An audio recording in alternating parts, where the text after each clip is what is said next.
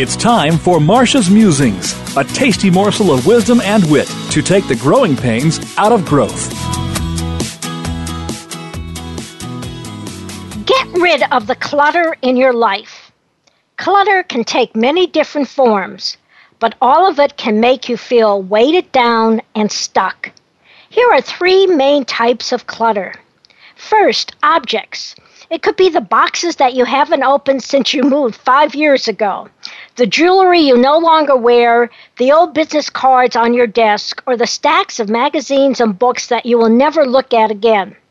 If seeing them brings you down, most likely they should go. The second type of clutter obligations. Obsolete roles and responsibilities can be the hardest to get rid of because they often involve other people like boards, committees, clubs, etc. You need to be sensitive to others when you're shedding, but you can't let others people's needs dictate your decision. And the third type of clutter is people. They can be just as de energizing and draining as piles of newspapers and magazines. If there's someone in your life who drags you down, whines about life, only talks about themselves, and never asks how you're doing, maybe it's time to reconsider the relationship. Once you've identified the different kinds of clutter in your life, it's time to get rid of the things that make you feel stuck, that hold you back from the life and success you want. Here are four steps to get you on the road to a more productive life. First, find the treasures and keep them. A treasure is useful, energizing object, activity, skill, habit, or person that enhances your life work goals. That's why they are called treasures. Two, give the stuff you don't want the old heave ho. Once you've chosen your treasures, get rid of the rest. Say goodbye and let go. Decide what will you give away, sell, recycle, or donate. Then get it out of your space. Three, evaluate relationships and obligations. It's not easy to completely remove people from your life, so perhaps you can think about redefining the relationship and your commitments.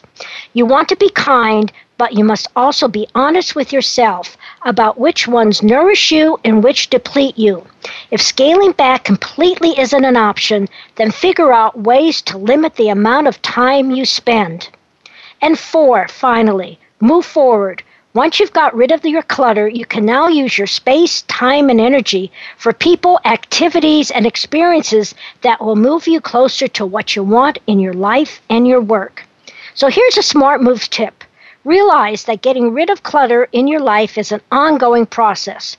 Your situation, your job, your personal goals, and commitments will change. So make it a point to revisit this process regularly.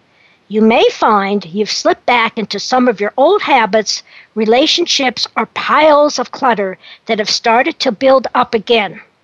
Listeners, do you need additional guidance in getting rid of the clutter, whether it's objects, obligations, or relationships? Then contact me, Marcia, M A R C I A, at smartmovescoach.com or call 972 380 9181. You're listening to Marcia Zidle, the Smart Moves Coach, making sure you're on the right track and not getting sidetracked in your drive for high performance and profitability.